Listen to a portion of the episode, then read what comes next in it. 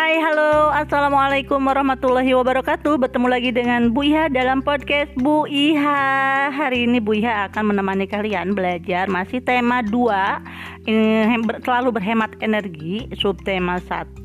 Nah, sekarang masuk ke pembelajaran 2 ya. Ada muatan materi SBDP. Nah, kalian yang buka modul silakan buka halaman 8-nya. Kalian bisa mendengarkan materi sambil uh, ngemil, sambil tiduran gitu ya, sambil santai, jangan terlalu tegang ya belajarnya. Oke, yang penting kalian belajar dengan menyenangkan. Oke, okay, uh, eh, tinggi nada suatu bunyi ini ditentukan oleh tinggi rendahnya frekuensi bunyi tersebut. Nah, bunyi sebagai gelombang memiliki dimensi frekuensi. Berdasarkan frekuensinya, bunyi dibedakan menjadi dua, yaitu bunyi dengan frekuensi teratur yang disebut dengan nada dan bunyi yang berfrekuensi tidak teratur. Dengan nada, kita dapat melantunkan sebuah lagu dan membuat alat musik. Nah ini uh, pembelajaran bunyi tapi muatan materinya SBDP ya seni budaya ya bukan IPA tapi masih nyambung nih karena di pembelajaran kemarin uh, untuk materi IPA kita sedang belajar bunyi.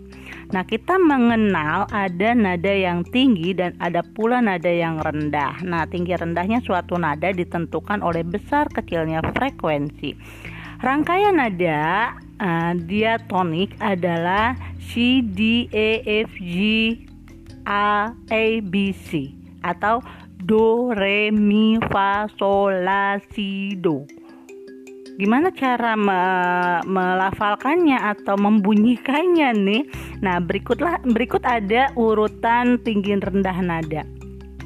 Diawil, diawali dengan aduh ibu belibet nih ngomongnya ya. Diawali dengan nada do.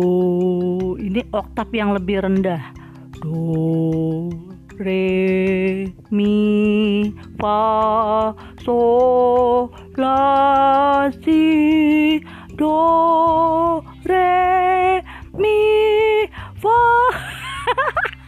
ibu gak kuat nih. Aduh pokoknya gitu ya. Nanti kalian harus belajar menggunakan alat musik nih uh, supaya nadanya pas gitu ya kalau nadanya sama ibu jadinya ngebrek-brek begini nih Oke, makin ke kanan, nada itu akan semakin tinggi nih. Pada notasi dikenal adanya sistem oktav. Nah, titik di bawah angka menunjukkan oktav yang rendah. Kalian kalau lihat di eh, notasi lagu ya, suka ada uh, titik itu titik sekecil itu aja berperan. Karena apa? Menentukan nada. Nih kalau uh, ada angka misalnya satu ada titiknya di bawah itu berarti oktavnya rendah. Do do nya rendah gitu ya. Tapi kalau uh, angka satu titiknya di atas berarti itu oktavnya tinggi gitu kan. Bukan nada uh, bukan tidak sama dengan nada sebelumnya dengan yang titik di bawah itu Nah, sementara titik di atas itu e, menunjukkan oktav yang tinggi. Kalau tidak mempunyai titik itu disebut oktav standar. Nah, Tinggi nada ditentukan oleh tinggi rendahnya frekuensi nada tersebut. Nada C disebut dengan nada C tengah dan nada C1 disebut dengan nada C tinggi. Nah, itu ya. Uh, kalian kalau uh, nanti di uh, pembelajaran yang akan datang itu nanti kalian uh, belajar tentang uh, apa tangga nada, kemudian notasi ada not angka dan juga not balok. Next ya, kalau sekarang kalian hanya diperkenalkan dengan tinggi rendahnya nada uh, dalam penulisan not angkanya. Oke. Okay. Uh, lanjut aja ya, uh, silakan kalian um, untuk lagu ada lagu air terjun nih tapi ibu nggak bisa nih menyanyikannya karena ini ternyata sulit notasinya. Ibu sudah pelajari di YouTube dan ternyata lagu air terjun ciptaan Ate Mahmud ini agak-agak sulit nadanya nih ya. Oke lanjut aja deh. Uh, lewat kita nanti cari lagu yang mudah dulu ya. Oke guys. Lanjut ke muatan materi PPKN nih halaman 9 kalian belajar tentang hak dan kewajiban. Apa itu hak? Ayo yang belum buka buka dulu nih halaman 9 nya ya Hak merupakan hal yang sudah seharusnya diperoleh atau bisa juga sesuatu yang mendasar dan melekat pada suatu pribadi yang tidak boleh diganggu orang lain. Nah, itu adalah hak ya. dan kewajiban merupakan sesuatu yang harus dilakukan oleh individu untuk kepentingan bersama. Hak dan kewajiban manusia itu bermacam-macam. Kewajiban manusia dapat dilihat dari tiga sudut pandang, yaitu kewajiban manusia terhadap diri sendiri, kewajiban terhadap sesama makhluk, dan kewajiban uh, manusia terhadap Tuhan sebagai penciptanya. Contoh hak akan sumber energi yang ada adalah penggunaan air. Nah, setiap orang, individu, masyarakat berhak menggunakan air bersih. Tentunya penggunaan air bersih untuk memenuhi segala bentuk kebutuhan hidupnya. Menikmati air bersih termasuk hak manusia di bumi. Kemudian kewajiban yang perlu dilakukan agar manusia uh, selalu mendapatkan haknya atas air bersih adalah menjaga ketersediaan sumber air itu sendiri dengan memperhatikan lingkungan dalam penggunaan air yang bijak. Menjaga kelestarian air dapat dilakukan dengan berbagai cara antara lain tidak membuang sampah atau limbah ke selokan atau sungai. Ingat-ingat, jangan buang sampah di sungai. Oke. Kemudian melakukan penghijauan dan menghemat penggunaan air. Nah, kalian kalau sudah mandi nih airnya jangan dibiarkan mengalir terus atau kalau cuci tangan kalian airnya uh, apa dibukanya uh, lebar-lebar supaya airnya besar gitu ya nah itu uh, kalian harus irit-irit nih karena ketersediaan air bersih itu terbatas ya Nah, air tanah dapat dimanfaatkan untuk kehidupan sehari-hari, bisa dipakai minum, masak, mencuci, mandi dan lain sebagainya. Nah, padahal bumi kita ini terdiri dari uh, apa? Banyak air ya, dua pertiganya dari bumi itu adalah air. Tapi kalau air laut itu tidak bisa dikonsumsi, tidak bisa digunakan uh, untuk kehidupan sehari-hari. Yang bisa digunakan untuk kehidupan sehari-hari adalah air tanah. Oke, itu pembelajaran dua ya guys. Tadi materinya muatan materi SPDP dan PPKN. Untuk latihannya nanti saja sekaligus. Sekarang lanjut ke halaman 11. Pembelajaran 3. Nah, untuk muatan materi IPA. Membahas tentang apa nih? Nah, untuk materi IPA ini pembahasannya tentang uh, masih tentang energi ya karena temanya kita sedang uh, selalu berhemat energi. Nah, energi angin telah lama dikenal dan dimanfaatkan oleh manusia. Nah, macam-macam energi kemarin kita sudah uh, mempelajari ya tentang sumber energi yang paling besar di dunia ini adalah matahari. Nah, angin juga menjadi sumber energi. Energi angin telah lama dikenal dan dimanfaatkan oleh manusia. Adapun pemanfaatannya sebagai berikut. aduh mohon maaf ya suara ibu nih yang pertama pemumpaan air untuk keperluan rumah tangga dan pertanian. Yang kedua, melaksanakan kegiatan pertanian seperti menggiling jagung dan menggiling tepung. Kemudian mengalirkan air laut untuk pembuatan garam. Kemudian selanjutnya membangkitkan tenaga listrik khususnya untuk pembangkit listrik tenaga angin. Nah, di Indonesia Kincir angin juga uh, sudah mulai dimanfaatkan. Kincir angin berguna sebagai pembangkit listrik. Nah, kalian kalau uh, pernah mendengar nih negeri kincir angin. Ada sebuah negara itu uh, di Belanda itu ada uh, kincir angin raksasa yang dibuat untuk membangkit uh, pembangkit tenaga listrik ya.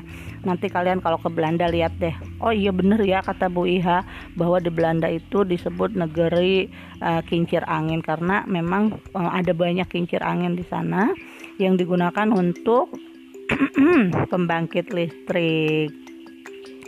Nah, ketika angin datang, kincir angin itu akan bergerak berputar. Kincir angin tersebut sudah dihubungkan dengan turbin. Ketika kincir angin bergerak, turbin ikut bergerak. Gerakan turbin diubah oleh generator menjadi listrik. Wah, ini cara kerja ini ya, kincir angin sebagai pembangkit tenaga listrik. Oh ya, kalian bisa loh membuat kincir angin dari kertas origami. Ye, ada tugas nih buat kalian. Membuat kincir angin kertas. Nah, lihat deh di halaman 12 deh. Ayo buka-buka. Hmm. Nah, di halaman 12 itu ada tugas membuat kincir angin kertas menggunakan uh, kertas origami, biasanya kertas yang berwarna-warni itu ya. Di sana ada uh, teks petunjuknya nih, Tuh, petunjuknya jadinya, petunjuknya.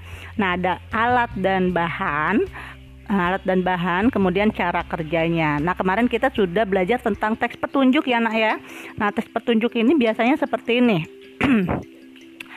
Membuat kincir angin alat-alatnya itu yaitu kertas, sendok plastik, loh kok sendok ya? Kayak mau makan ya. Kemudian tusuk sate atau lidi, kemudian hmm, yang keempat sedotan atau tangkai balon, yang kelima penggaris, enam pisau pemotong atau cutter. Wow, hati-hati ya kalian menggunakan pisau pemotong atau cutternya. Kemudian gunting, lem perkat, uh, tahan air. Nah, cara kerjanya nih ada gambarnya. Dilipat dulu nih menjadi dua, kemudian bentangkan lagi. Lipat kedua sisi ke pusat sepanjang garis putus-putus nih. Kalian harus baca nih cara-caranya, kemudian ikuti ya. Oke, tagihan tugasnya berarti membuat kincir angin kertas. Satu aja ya tugasnya. Uh, mau lanjut lagi nggak nih? Udah 10 menit nih Bu. Uh, Oke, lanjut lagi nggak apa-apa ya. Masih semangat kan? Ini ada muatan materi bahasa Indonesia nih Dek nih untuk halaman 13. Nah, kemarin kan sudah uh, di apa dibahas tentang mencari gagasan pokok dan gagasan uh, apa yang pe, pe, apa sih lupa Ibu? Gagasan pokok dan gagasan pendukung. Nah, uh, pada teks visual. Nah, apa sih namanya teks visual itu? Teks visual adalah sebuah karya sastra yang menggunakan dua unsur yaitu teks dan visual teks digunakan untuk menyampaikan informasi, sementara unsur visual digunakan untuk mendukung teks. Nah, dalam sebuah teks visual terdapat gagasan pokok yang bisa dikembangkan. Cara mengembangkan gagasan pokok teks visual sebagai berikut. Yang pertama, memilih informasi yang akan disampaikan. Dua, menyesuaikan dengan unsur visual yang akan digunakan. Tiga, berdasarkan dua informasi di atas, kita dapat mengembangkan gagasan pokok. Nih, ada tugas lagi sih. Tadi tugasnya kalian mm, Aduh mohon maaf nih kalau pagi-pagi suara ibu agak-agak becek gitu ya, agak basah gitu. Nana ada uh, ayo menulis. Kalian harus memperhatikan gambar. Di sana ada gambar anak sedang sedang main bola. Kemudian gambar kedua ada anak yang sedang bergelantungan di atas pohon. Oh my god. Kemudian ada oh yang bergelantungan itu ternyata pohonnya patah loh nak. Wah bahaya berarti ya Kemudian yang selanjutnya ada anak yang sedang duduk-duduk sambil ngobrol-ngobrol sambil makan-makan. Nah, perhatikan gambarnya, kemudian urutkan gambar sesuai nomor untuk menjadi suatu cerita padu berkesinambungan. Tentukan gagasan pokok pada setiap gambar dan kembangkan menjadi paragraf. Wow, kalau kalian bisa uh, apa menuliskan uh, dari gambar tersebut itu keren banget ya Oke, uh, bisa nggak? Bisa dong ya. Jadi tugasnya tadi kamu uh, membuat kincir angin dulu, kemudian ini mengurutkan gambar.